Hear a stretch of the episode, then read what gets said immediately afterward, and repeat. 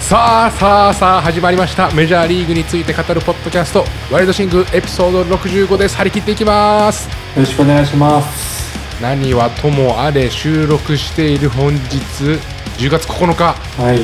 私の誕生日ですあ、そっか、おめでとうございます。ありがとうございますということは綿の誕生日も近いんだよねもう過ぎました。あれ あれ俺の後じゃなかったっけ前だよ。同じ10月なんだよねうん。いつだったっけ綿10月7日。 7日ああ2日違いですね僕ら奇遇ですねということで僕たち32になりましたはい。もう、アラサーでさえなくなりつつあるよね。 それはさておきまあまあまあメジャーリーグが楽しいことになってます、はい。えー現在ディビジョンシリーズ、うん。えー昨日から始まったそうだね。まあね、えーワイルドカードから始まりいはい。や面白かったなワイルドカードもなうん。もうね全部今日までの試合一試合一試合振り返っていき順ます番に。はい、っていうエピソードですはい。そうだねで、まあ、僕ら誕生日でしたっていうのとここ多分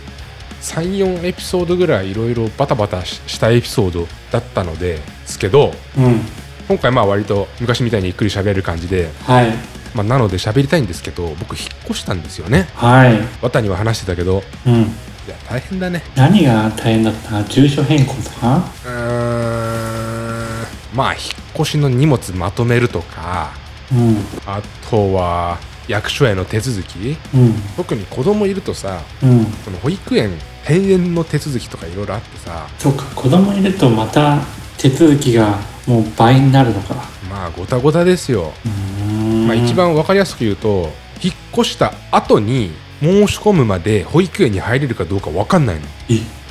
それリスクじなんかそういうシステムなのゃんうん申し込む前の時点で空きがあるかどうかは分かるけど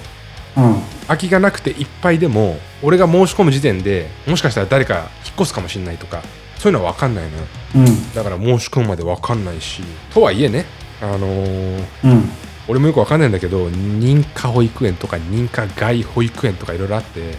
うんまあ、どっかしらは入れるらしいんだけどねうんえでも認可保育園が良くない、まあねあのそこら辺よくわかんないけど認可外ってさ自由診療みたいな感じでしょなんか高いんじゃないのあ高い高いビビったあそんな違うんだだってなんか前まで月23万で住んでたのがうん今5万になっあ何今認可外なのたうん え高っやばいっしょねそれももともとは7万なんだようんあの補助だなんだ降りてやっと5万になるへえあ保育園の補助とかがあるんだうんやばいねもちろんそれありがたいんですけど元値が高すぎます私立高校より高いじゃんそうだねへえそうなんだお金かかるねあと一つだけ非常にくだらないことなんだけど言いたくて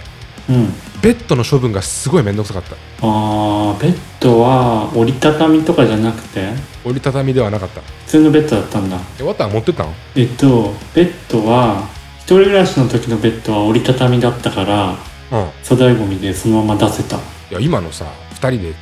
奥さんと前住んでたところから今のところ引っ越した時は。ああベッド買ってないああ、ふ布団だったんだ。マットレスをそのまま引いてたうん、それが賢明だよ。もうあんな、俺、調子乗ってダブルベッドとか使ってたからさ。どうやって処分するの結局は、引っ越しの人たちがバラしてくれて、あそうなんだあ引っ越しのタイミングでねそうで、はい粗大ゴミとして、うん引っ越しの人が部屋から出してくれて、置き場まで持ってってくれたんだけど、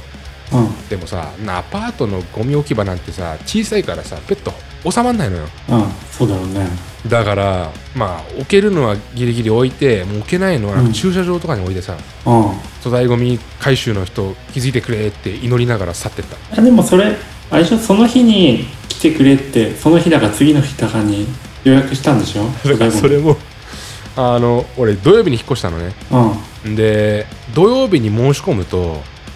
その回収がいつ来るか分かんなくてうん8時とか前に出しとけって言われるのよそうだね基本的にはでも実際その引っ越しの作業だうんぬんやってると8時なんて間に合わないしうんてか8時には始まってないし9時とかスタートだから間に合わないのよその日はうんで日曜日は回収やってないのようんだから月曜に持ってってもらうしかないのうんうんだからそのなんかカオスな状態 で日曜一日仕方ないね中放置とはいえね大家さんにあらかじめ了解得てたけど、あじゃあ大丈夫だでもさ了解得たとは言っても大 家さん本人もよく分かってないと思うよだからとりあえず OK って言ったけど仮に実際見たとしたらえーって多分思うはず今はベッド置いてないの布団にしてますあそうなんだまあ今こそはベッドにしてもいいのかもしれないけどもういやまあ確かにないやもうねベッドはねあれだよなんか部屋を狭くする確かにう動かせないもんね固定だもんねそうそうそう本当にね寝るだけの部屋が1個ね作られる感じなんかそれが嫌で折りたたみマットレスにしてるそうなんですよというわけでなんかねベッドの方がこう洋風でおしゃれみたいなそう思ってた一員なんですけどうん布団がいいよでももう1個だけ買ったらベッドでもいいと思 ってるよそう今こそはベッドでいいんだけど本当はうんなんかもう布団でいいやって思っちゃってまあ確かにね家具の処分は大変だよね買ったはいいけどっていうあごめんあともう一つくだらないことを言いたかったいやこれ気づいた人はあの金メダルなんですけどうんうん前のエピソードうんから今のこの新しい家新しい部屋で収録してるんだけどうん物が少ないからかすごい響くのね、うでーんポッドキャストの中でも俺の声すげえ響いてるのようん前と違うのよ音がへえで俺は、まあ、本人だから気づいたんだけどうん聞いてる人たちでもし気づいた人いたらすごいなと思って 金メダル気づいた方は ぜひメールでも何でもご連絡くださいはいなんか景品差し上げようと思うんですけどでもさでもなんかこう証明する方法がないよねうん言ったもん勝ちだよねいったもん勝ちじゃあいやメジャーリーグの話するはいというわけでじゃあワイルドカードからはいまず一番最初のア・リーグのワイルドカードですかね、うんうんうんヤンキース対レッドソックスいやー楽しみというかすごいね前前の晩から興奮してたよそうだねワイルドカードで本当1試合で決めちゃうっていうのはもったいないカードだよねそうだねまあ、その、その日のね、まあ、注目ポイントとしては、あの、7月にコール投手がフェンウェイパークでボストンレッドソックス戦投げたんだけど、その時結構ね、打ち込まれたんだよね。うんうん、うん、で、それもあって、えー、ちょっと今回もね、同じ球場、同じ相手なので、どんなピッチングするのかっていうのを楽しみにしてましたと。はいで、あとヤンキース打線は、あの、相手のイオバルディ投手が、結構ファストボールとカーブ、スライダーかな。まあ、結構緩急つけて変化球を、あの、うまく使うピッチャーなんだけど、まあ、その、それに対して、ジャッジ選手とかスタントン選手が、いかにブンブン振り回さずにアジャストしていくかっていうのがポイントかなと思っていました。はいたら、まあ、ちょっとね、コール投手ね、シーズン終盤から調子を落としていたっていうのもあり、いきなり、えーボガーズ選手やシュワバー選手にホームラン打たれて、まあ先制点を許して、そのまま追いつけずに、6対1かな。で、まあレッドソックスが勝ちましたね。初回いきなりセンターオーバーだったっけそう、いきなり、バもッうクスクリーンセンターに、そう、ホームラン打った。あれフォアボール出してからだあ違う違う違うあの1番の人がヒット打ったんだいや違うそれはカージナルスだごめんごめんごめん間違ったいや、多分ね、ソロだよ、ソロ。ああソロの後にまたベッド入ったんだそうそうそう。ごめん、カージナル ズ、あの、はい、ナリーグのワイルドカードと頭がごっちゃになってました。いやー、いほんとね、初回いきなりだったよね。ドーンって。で、ヤンキースはなかなかヒットがね、打てなかったね、やっぱり。まあ、ヨバルティ投手は、確か4回か5回途中で、まあ、下ろしたっていうのはあるんだけど、あの、その後の中継ぎ陣がな、に、まあ、ホーク投手とか、なかなか打ち崩せなかったね。でもさ、うん。スタントン選手は、 あれはホームラン3本ってことでいいんじゃないそう。一人ね、気を吐いてたのがスタントン選手だよね。1打席目、2打席目ともにフェン、あれ、グリーンモンスター当ててたもんね。ねうん、で 3, 3打席目4打席目にライトにホームラン打ったけど多分その時の飛距離よりシングルヒットの飛距離の方がえ。うん。多分あったと思うあれね、 ちょっと気の毒だよね。うーんもう完全に本人もさ、歩いてたもんねあんなヒットあるかよって。いや最初にあのグリーンモンスターに当てた時うん。は、まあ、ちょっと9月終盤のヤンキース対レッドソックスの3連戦でヤンキーススイープした時3連勝した時、はい。スタントン選手打ちまくってたから、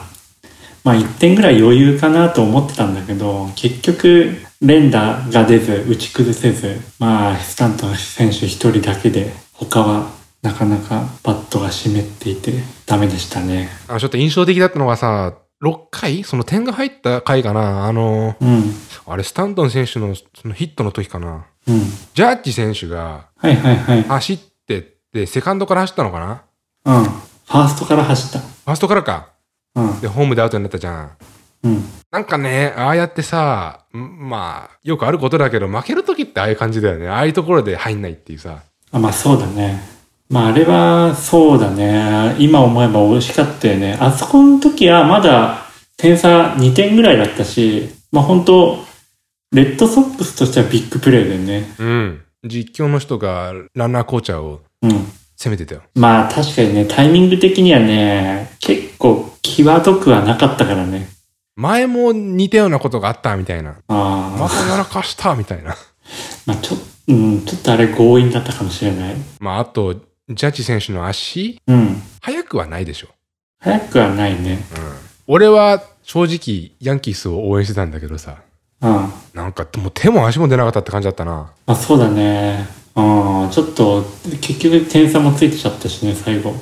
まあなんか本当に不完全燃焼で終わってしまいましたね。まあコール投手本人もきっと相当悔しかっただろうなこの仮にさうん。何かしらのこう賞をもらえたとしてもうん。あそこで抑えられなかったっていうのでなんかもう終わり悪ければ全て悪しって感じでそうだね。結構辛いんじゃないかなホール投手、確か、あれだよね、レギュラーシーズン最後のブルージェイズ戦でもちょっと打ち込まれたんだよねう。んうんうんうん、だから、まあ本当に後味悪いシーズン終了になってしまいましたね。まあとはいえヤンキースファンとしては長年の夢だったスタントン選手ジャッジ選手1年間通してのまあほほぼほぼね1年間通しての活躍とか結構見応えあったんじゃないそうだね、今年のヤンキースは、まあなんだかんだ言ってすごい面白かったシーズンではあったね。その、あのーその通りで、まあスタントン投手、あ、あ選手が2018年に MVP 取った次の年にヤンキースに移籍してから、まあジャッジ選手との打線っていうのをずっと長年の楽しみにしていた。だけどずっとね、二人とも怪我しがちで、なかなか出場できなかったと。っていうのが、今年はね、1年間通じて見れたので、それはすごい良かったね。そうだねっていうことでア・リーグのワイルドカードはボストン・レッドソックスが進みましたとはい。じゃあ次行くナリーグ。ナ・リーグのワイルドカード俺ねうん。今日までの時点でこの試合が最も感動したあ、本当この試合マジやばかったまあ、互角だったよね。うんまあ、ドジャースとカージナルス、これも、けあの、ワイルドカードの1試合で決めるのは非常にもったいないカードかなと。そうだよ本当にで、まあ、先発もね、シャーザー投手とウェインライト投手っていう2人とも実績もあるベテランで、まだ第一線で投げているベテランなので、まあ本当に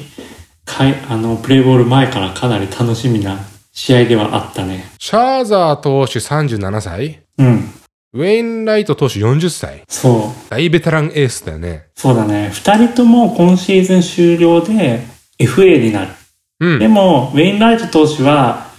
まあ引退せずに来年もやるって言ってて、まあ多分カージナルスは契約すると思うんだよね。はいはで、い。シャーザー投手はまあ、まだわからないね、どこに行くかは。いやー、ヤンキース対レッドソックスもさ、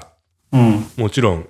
エースが出てやるわけだけど、うん。ほんとこの試合は打てんのかって本当に思ってたんだけどさ。そうだね。でもさ、うん。シャーザー投手調子悪かったよね。そう、コントロール悪くて、3つぐらい、なんか、フォアボールとデッドボールで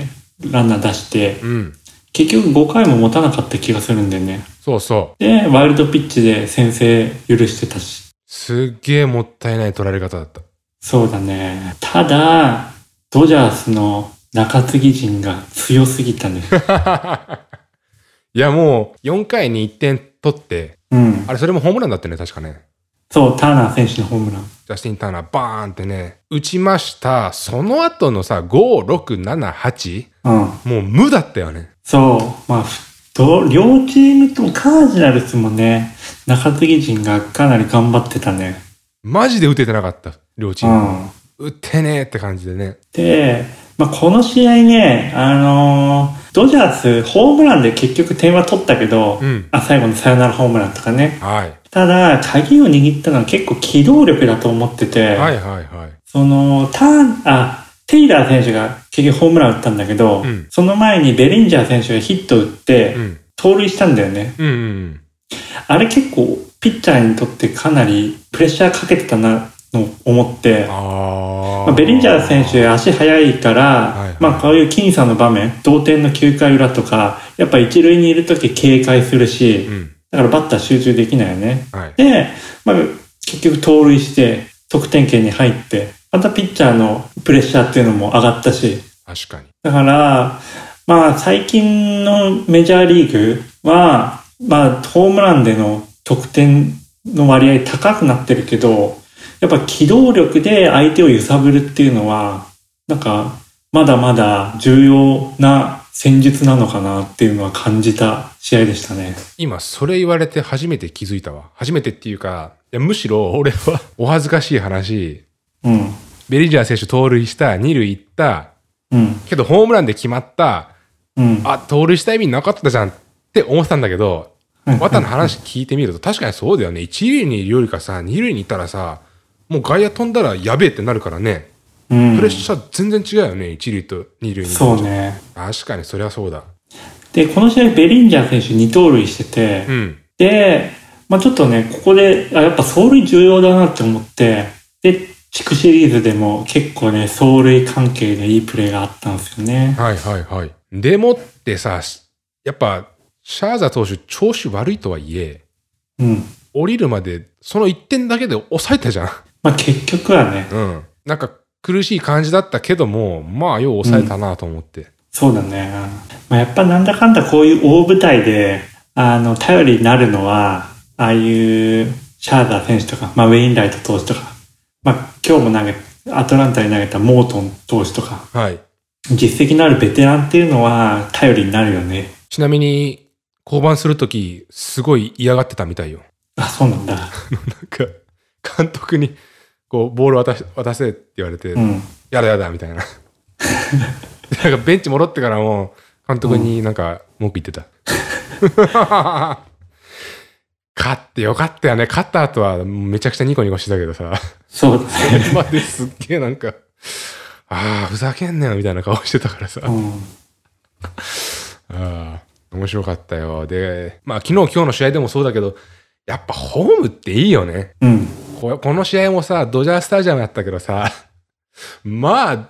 ジャースの応援一色じゃん。確かにね、今はホームチームがずっと勝ち続けてるね。うーん、なんか、やっぱ敵、ビジターだからといって、そのプレイする側として別にマイナスに感じないっていうのはあるかもしれないけど、うん。ホームだった時のプラスが半端じゃないと思う。まあそうだね。もうなんか、例えば守りで投げててもさ、うん。ちょっと難しいカウントになってくると、なんかもうみんなスタンディングオベーションで頑張れみたいなさ、うん。あんなのもう頑張れちゃうよね、みたいな。うん、やっぱホームアドバンテージあるよね。まあなんかさ、例えば旅行とかですごいいいところに行って、うん。まあ休暇取れましたと。はい。だとしても、やっぱ、なんだかんだ家に帰ってくると一番落ち着くじ ゃん。まあそんな感じかな。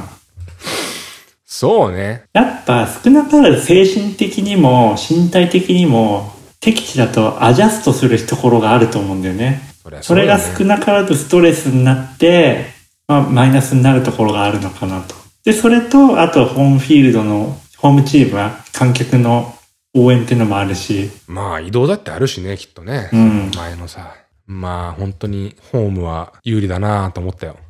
そうだね。まあそう考えるとやっぱり来年もワイルドカードで1位か2位かっていうのは重要になってくるよね。そうですね。で、ワイルドカードそれぞれ決まりましたと。はい。い、 やー、この一戦だけで決まるってのはちょっと理不尽なところあるけど、面白いね。そうだね。一試合だからっていう面白さもあるよね。まあ見てる方からしたら。で、出揃いまして、昨日から始まっ、ディビジョンシリーズが始まってるんですけれど、どっからお話ししようか。じゃあ、アストロズ、ホワイトソックスからかな。うん、うん、うん。まあ個人的に前のエピソードでも言ったけど、このプレーオフで注目しているのがアストロズですね。はい。まあアストロズ打線がもちろんいいですとアアルトゥーベ選手コレア選手タッカー選手アルバレス選手、まあ、かなりあとグリエル選手首位打し取ったしうん。打線がいいっていうのがある。で、その打線がホームラン長打だだけじゃなくて、えーちゃんとシングルヒットを逆方向に打てたり、で、投手力含めたディフェンスもすごいレベルが高いんだよね。はいはい。だからアストロズ個人的には注目してます。で、ホワイトソックス戦ですね。まあ、これも今出たホーム、うん。アストロズのホーム2連戦だったんだけど、うん。うん。 2連勝でしたね。いや、打つね。すごいね。そう。いや、ホワイトソックスもさ、強いじゃんそう。ホワイトソックスは結構投手力で勝ってきたチームであるんだよね。うんうん。リン投手は、昨日投げたリン投手は、まあ、サヤング賞投手、候補だし、うん。今日のジオリト投手も実力あるしっていう。だけど、まあ、その、ホームランだけじゃない、ちゃんと常にハードヒットして、フィールド全体に打球を返すっていうところが、もう際立っていて、アストロズは。そうっすね。まあ、初戦6-1で勝ちの。うん。今日は9-4で勝ちの。す94。うん。げえな。先発打ち崩しただけじゃなくて、トレードで入ってきたあの、キンブレル投手うん。からもホームラン打ったし、ホワイトソックスとしては、どうすればいいのまあ、あれだよね、つい、あさってから地元に戻るから、そこで立て直しだよね。で、まあ、ホワイトソックスも、まあ、決して力がないチームではないので、うん。優勝したし、まあ、ただちょっと中地区がね、レベルが低いってところもあり、レベル低くて、まあ、地区優勝ほぼ確実で1年間過ごしてきたから、なかなかね、緊張感とかプレーオフ特有の雰囲気に慣れていないところもあるかもしれないけど、まあ、そこは地元に戻って、うんまあ、とにかくアストロズ打線を抑えることに注力するしかないよね。変にフォアボール出したりとか。はいはいそういう。ことはダメだよね、絶対。あ、でもちなみに、今日は、うん。ホワイトソックスの方がヒットは多かったみたいよ。あ、そうなんだ。ヒット11本。へえ。アストロズはヒット10本。だけど点が倍以上違うっていうね。長打、長打かな。ああ。だからホワイトソックスもね、強いんですけどね、本当はねう。ん。アストロズが強すぎるのか。やっぱアストラズね、10月プレーオフに強いよね、やっぱり。うん、うん。経験値が高いなっていうのは感じるね。去年も、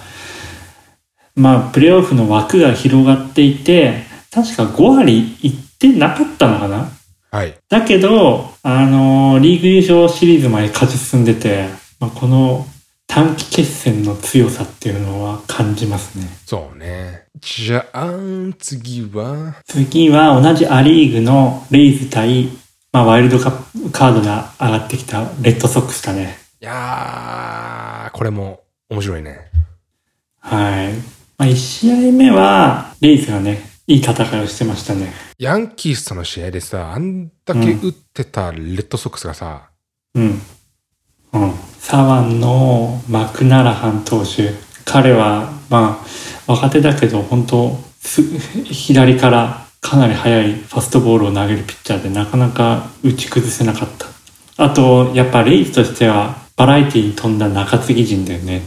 いや、本当わた言う通り、右も左も、いろいろその投球内容も違うさ、ピッチャーがいるってのはやっぱ打てないね。 レイズは今年14人がセーブを記録したんだよ。理想的な売り上げな感じだね。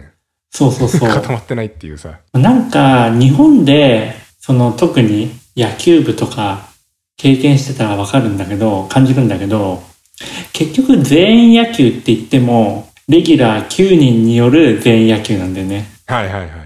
ベンチは声を出してレギュラーを応援しましょうみたいなそれで全員野球だみたいなのがほとんどですとはいはいはい。だけどレイズはあの本当にベンチメンバー全員を使う野球なんだよねうんうんうん。まあどうしても、その総合力の高い左ピッチャーも右ピッチャーも打てて、率も残して長打力もあって足も速いみたいな選手は、やっぱ給料高いんだよね。はい。だからレイズとはそういう選手と契約できなくて、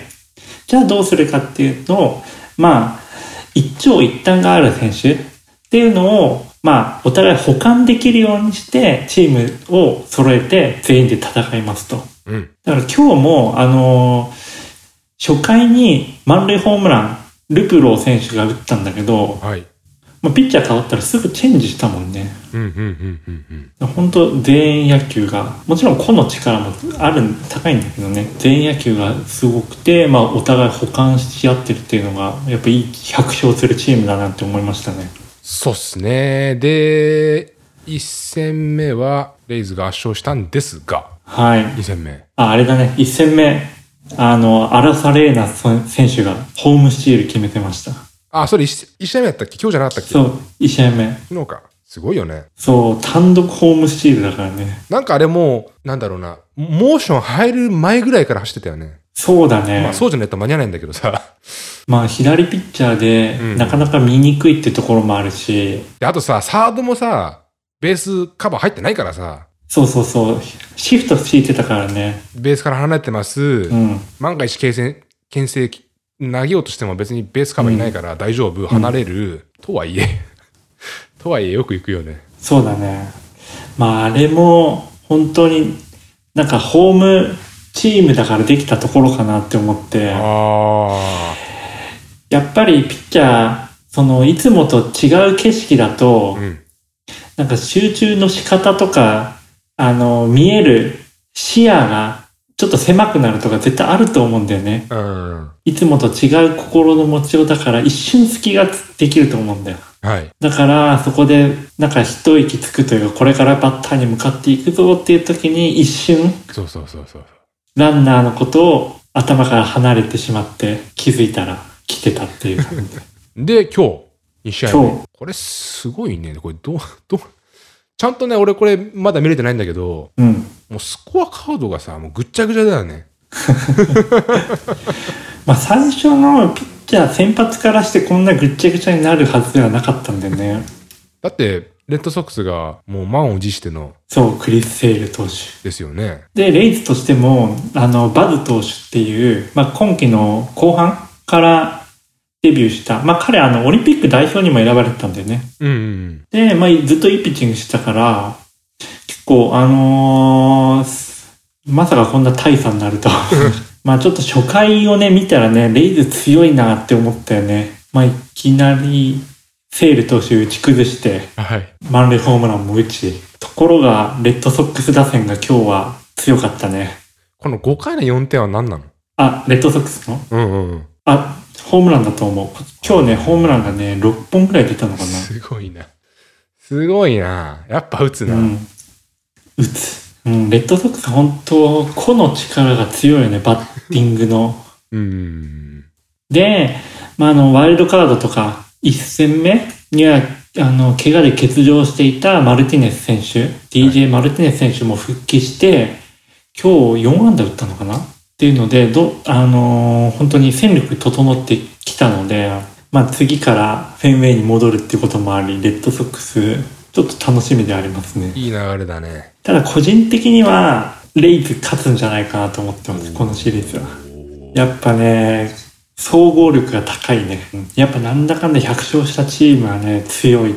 だけあるねうん。ア・リーグはそんな感じかなそんな感じですねじゃあナ・リーグはいナ・リーグはまずブリュワーズとブレーブスからうん。まあそうだねここは、まあ、注目ポイントとしてはまあブリュワーズのピッチング投手陣とはい。やっぱブレーブスの打撃陣、特に内野が層が厚いので、うん。彼らをどう対応するかってところが注目かなっていう感じですね。うんうんうん。で、まあ今日、まあ、地区シールで1試合目だったんだけど、やっぱブレーブスのピッチャー陣、ピッチャー、まあ特に今日のバーンズ投手だよね。はい。やっぱクオリティ高いなって感じでしたね。バーンズ投手と、あと、ブレーブスはチャーリー・モートン投手、はい。ベテランで、去年レイズにいた選手だよね。うん。が先発でしたと。で、まあ、全然お互い点数入らず、バーンズ投手はカッター中心に、あの、ブレイブス打線、まあ、左右関係なく抑えられてたし、モートン選手も、あのかなりテンポよく投げれたんだけど、えっ、と、7回かな。ブリュワーズのトレイエス選手がツーランを打って、勝ち越した選手点取って、ただその後、えーブレーブスのピーターソン選手がホームランソロ打ったんだけど、ちょっとそれだけしか打てずに、えーその後、ブリュワーズの抑えのヘイダー選手が締めて、ブリュワーズ戦勝っていう感じですね。いやー、これは、スコアカードを見る感じだとすげえタイトな緊張感のあった試合っぽいね。これはそうだねなかなかお互いピッチャーを打ちず崩せなかったかなっていううん。で今年のプレーオフの出場チームの特徴として結構投高打低なんだよねああ。まあレッドソックスとかは結構ダーがダー全振りみたいなチームだけどはい。まあレイズ投手力高いしあとはアストロズも投手力高いですとうん。で、まあ、ブリュワーズ、ジャイアンツ、ドジャースもどっちかというと今年は党で勝ってきたチームで、党のが目立つチームかな、あチームが揃ったかな。で、あと今年、まあ、大谷選手とか、ゲレーロ選手、ゲレーロジュニア選手とか、あとナリーグではタティス選手とか、ブライス・ハーパー選手とか、まあ、W、あ、MVP 候補がいるチームが、一つも出てないんだよね、ああ、そっプか。レーオフに。うん。だからディフェンスで勝ってきてるチームがプレーオフ出ていますと。確かに。なので、ブリュワーズも結構ディフェンス力強いので、まあ、その流れで、あの上に行くんじゃないかなって思ってます。とはいえですよ。うん。これ勝つと、 このドジャース対ジャイアンツの勝ったチームと当たるわけですけど、はい。ジャイアンツ強いっすね。強い。うん。強いな。なんか俺先週のエピソードの時点では結構ドジャース予想だったんだけど、今日の試合見た感じ、すちょっとむず 厳しいな。そうね。まあ、個人的に、あの、 ナリーグはジャイアンツが行くんじゃないかなって思ってます。うんうんうん。で、まあ今日の試合見ると、まあちょっとドジャースね、バッティングが、うん多分本調子じゃないのかなって感じはするね。はあ、はあはあはあ、ただ、あの、ジャイアンツのピッチャー陣かなり、ピッチャー、特に今日のローガン・ウェブ投手だよね。神がかってたんじゃない今日この人。神がかって た。あのね、そんな球は速くはないんだけど、うんスライダーとチェンジアップはい。を、あの、カウント取る球でも、勝負しに行く球でも、うまく投げ分けてて、うん。で、まあポージー投手のリードも良かったよね。それだけじゃなくて、高めにファストボールも投げてて、なんか的を絞らせない。で、バッターとしても、結構軌道とか似てるから、スライダーもチェンジアップも。うん。なかなかね、あの、ミートすることができなかったね。いや、あのドジャースが0点って相当ですよ。点取れないって。そうだね。今日のジャイアンツ、あと、まあ、ポージ選手がね、ホームラン打ったり、クロフォード選手がホームラン打ったり、まあ、あと、ブラント選手も打ったのか。特別誰か一人がホームラン、あの、打力が高いってわけじゃないんだけど、ん1番から9番、あ、ピッチャー除いて8番か、まで、まあ、全員が平均以上みたいな打線なので、やっぱ相手ピッチャーとしては、あの一息つけるところがないから、なかなかね、んふと集中力切れた時に打たれてしまうってところがあるよね。そうっすね。はい。さっき、わた言ったみたいに、ドジャースワイルドカードの時も、まあ、打ててなかったからね、最後までうね。ん、そうだね。まあ、とはいえ、ドジャースとジャイアンツ、あの、レギュラーシーズンの差は一勝だけなので、うん。互角かなとは思うね。まあ、明日かな。問題は。明日っすか明日2戦目がね、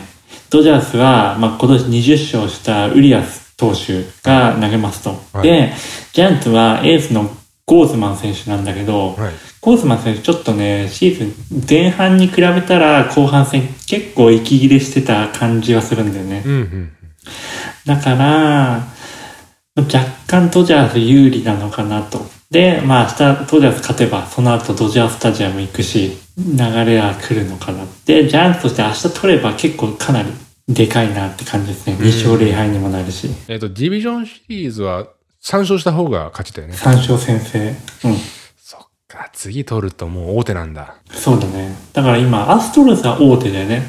2連勝して。おー、そっかそっかそっか。うんや。ば。まあ、試合はこれで全てだね。はい。いやー、一つさ、うん。気づいたことというか思ったんだけど、うん。実況がね、うん。その、それ映像が、キャッチャーの、このサイン出してる手元を映すんだけど、うん。そのサインが結構単純でさ、あ、なんか普通にグーだけとかあるよね。うん、グーだけとか指3本とか、うん。で実況の人たちもそれ何回も見てるからか、あ次はスライダーですね とか言うんだよ。次はスライダー、ランナー走りやすいぞとか言うの。大丈夫なのとか思って。特に、あれだ、ワイルドカードの、うん。えードジャース対カージナルスだかカージナルスの時に顕著でした。らもう、それあれだよね。モリーナ選手のサインだよね。うん。カージナルス守備の時のやつだよね。あれ、でも逆もあったかもしれない。なんか結構言うんだよ。あー。あの、サインが単純だからか、あ、チェンジアップだとか。なんかね、4本の指をひらひらがチェンジアップだったのは覚えてる。あそれ面白かったから、あの、ここで言いたかったんです。 ウケるよね。ー。そうね。はい、以上でよろしいかな。はい。あのね、うん。まあレギュラーシーズンの時もあるはあるんだけど、このね、ポストシーズンになると、うん。この収録、まあ土日にしますと、うん。でリリースがまあ火曜日なんですけど、大体。うん。このね、1日2日の時差というか、で、結構ね、変わる よね。状況変わるの で、本当ね、それ苦しいんですけど、まあ、あの、聞いてくださる方々への、こう、私からのお願いというか、うん。こうして聞いていただけると楽しいんじゃないかなっていうのは、その土日の時点で、あこういう感じだったなとか、うんその時点でこう思ってたんだ、へえとか、そう思っていただけるといいなってもう仕方ないね、それ。レギュラーシーズンの時はままあまあギリギリちょ,、うんちょっとアウトぐらいなんだけどうん。ポストシーズンの時なんて下手したらもうチャンピオン決まったそのもう聞く時点では決まってるけど 収録する時点では決まってないみたいなこととかありますので去年どうだ ったんだろ本年もねぼちぼちそういうのありましたよ、う。仕方ない。まあ、そのあたりご愛嬌でお願いしますっていう感じですはい。はいじゃあこれからのポストシーズン皆さんで目いっぱい楽しんでいきましょうはい。番組の概要欄僕らに関連する SNS のリンクを貼っているのでぜひチェックしてくださいそれではまた来週お会いしましょうありがとうございますありがとうございます。